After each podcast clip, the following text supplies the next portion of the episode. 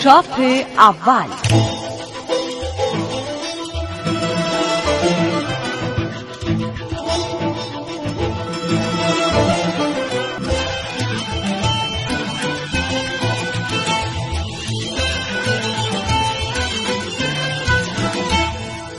سلام. چاپ اول رو میشنوید از رادیو فرهنگ. من مسعود بربر در دقایق پیش رو برای شما از یک کتاب تازه صحبت می‌کنم. شما هم می‌تونید کتاب های مورد علاقتون رو از طریق شماره تلفن 162 و یا سامانه پیامکی 30558 به ما معرفی کنید. فراموش نکنید در ابتدای پیامتون کلمه چاپ اول رو قید کنید. هر هفته همین روز همین ساعت همینجا برای شما از کتابهای تازه در حوزه داستان و روایت صحبت می‌کنیم. این هفته بشنوید از آقای هاویشام نوشته رامبد خانلری.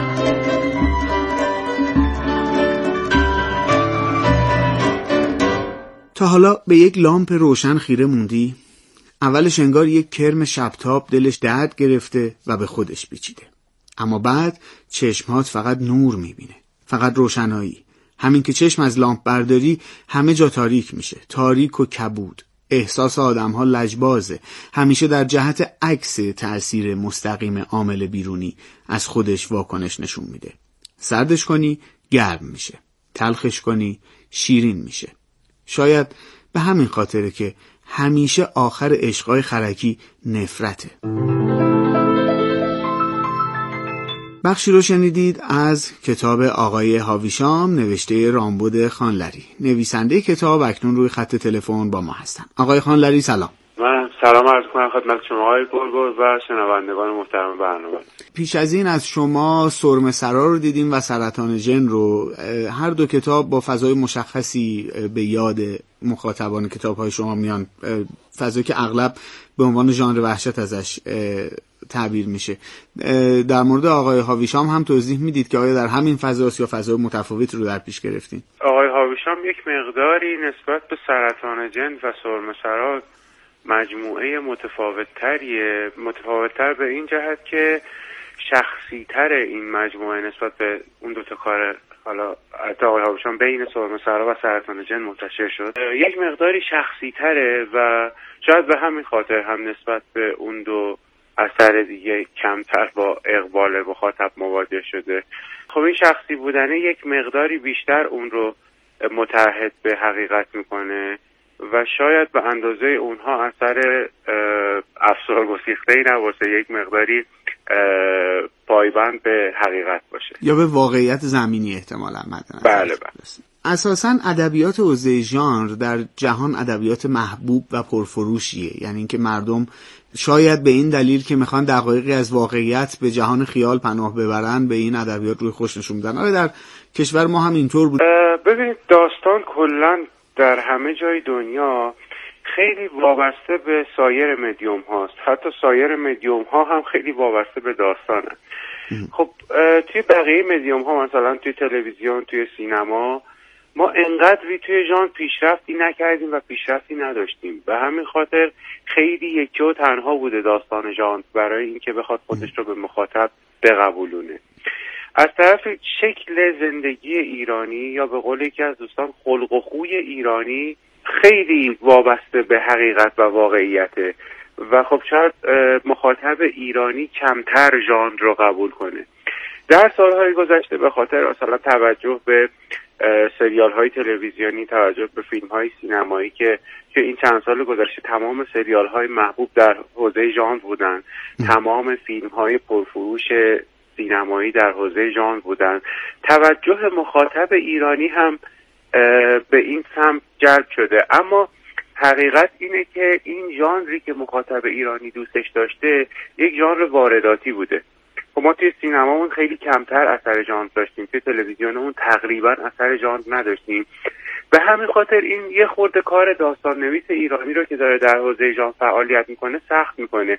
اینی که کاری رو تولید بکنه که در وهله اول برای مخاطب خندهدار نباشه. یعنی فکر کنم اگر که این کار رو بتونه نویسنده ایرانی انجام بده در حال حاضر با توجه به اون امکانات اولیه کارش رو درست انجام داده چون خیلی سخته الان بشه ژانر کار کرد و مخاطب اون رو پس نزنه. ببینید مثلا میگم. ما یک پدیده ای داریم به نام مترو. مترو رو قبل از اینکه مخاطب ببینه و درکش کنه توی فیلم ها و سریال های خارجی میبیندش یک جای خیلی ساکت و آرومی که یک آدمی نشسته کتاب می‌خونه یکی نشسته موزیک مورد علاقهش رو گوش میده یکی حیوان خونگیش رو آورده برای گردش و حس می‌کنه که خب مترو یک همچین فضاییه.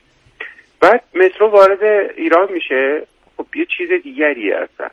می شاید اصلا مترو اون بر دنیا هم همینی باشه که ما الان داریم روزانه ازش استفاده می‌کنیم. ولی در قالب سینما و تلویزیون با تعریف دیگری داره درست اونطور نشون داده میشه. بعد یه این دوگانگی باعث میشه که مخاطب به اون داستانی که داره می‌خونه شک بکنه. این چرا واقعیت رو نمیگه؟ و از داستان به قول داستان نویسا بیفته بیرون.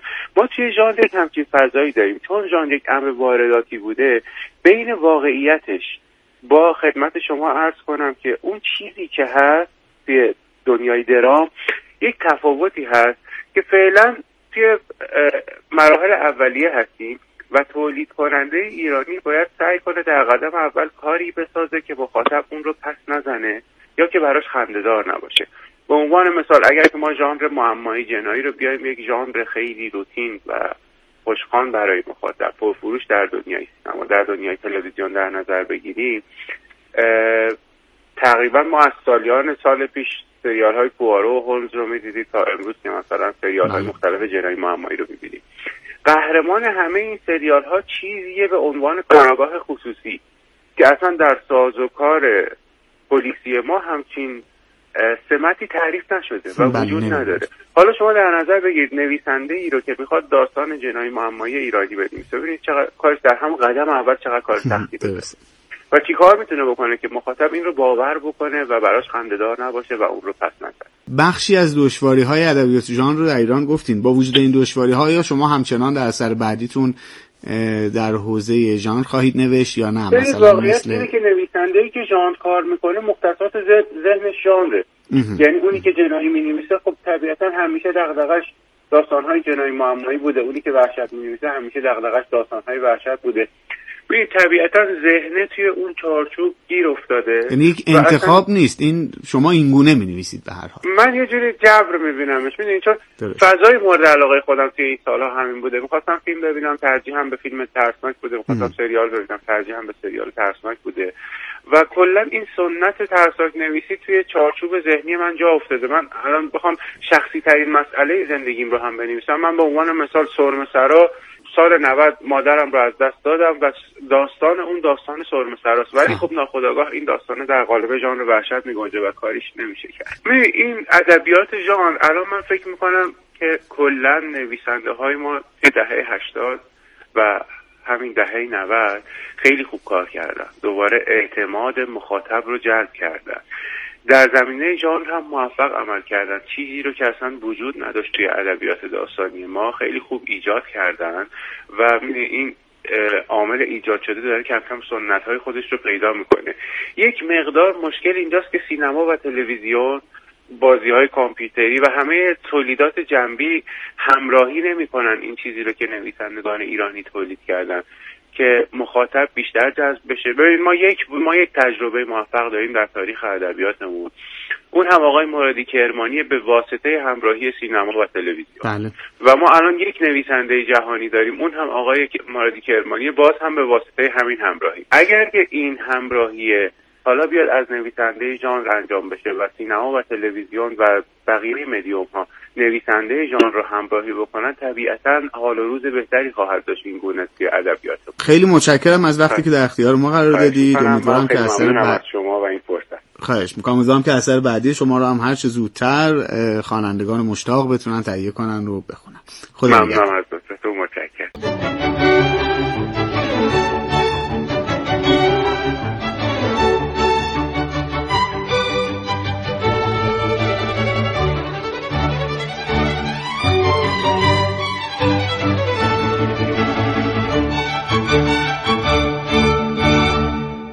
گفتگوی من رو شنیدید با رامبد خانلری نویسنده کتاب آقای هاویشام. من مسعود بربر پژوهشگر داستان و روایت همراه با پرویز جمالی تهیه کننده و شیرین پوراسکری صدا بردار تا هفته آینده همه شما رو به خدای بزرگ میسپاریم.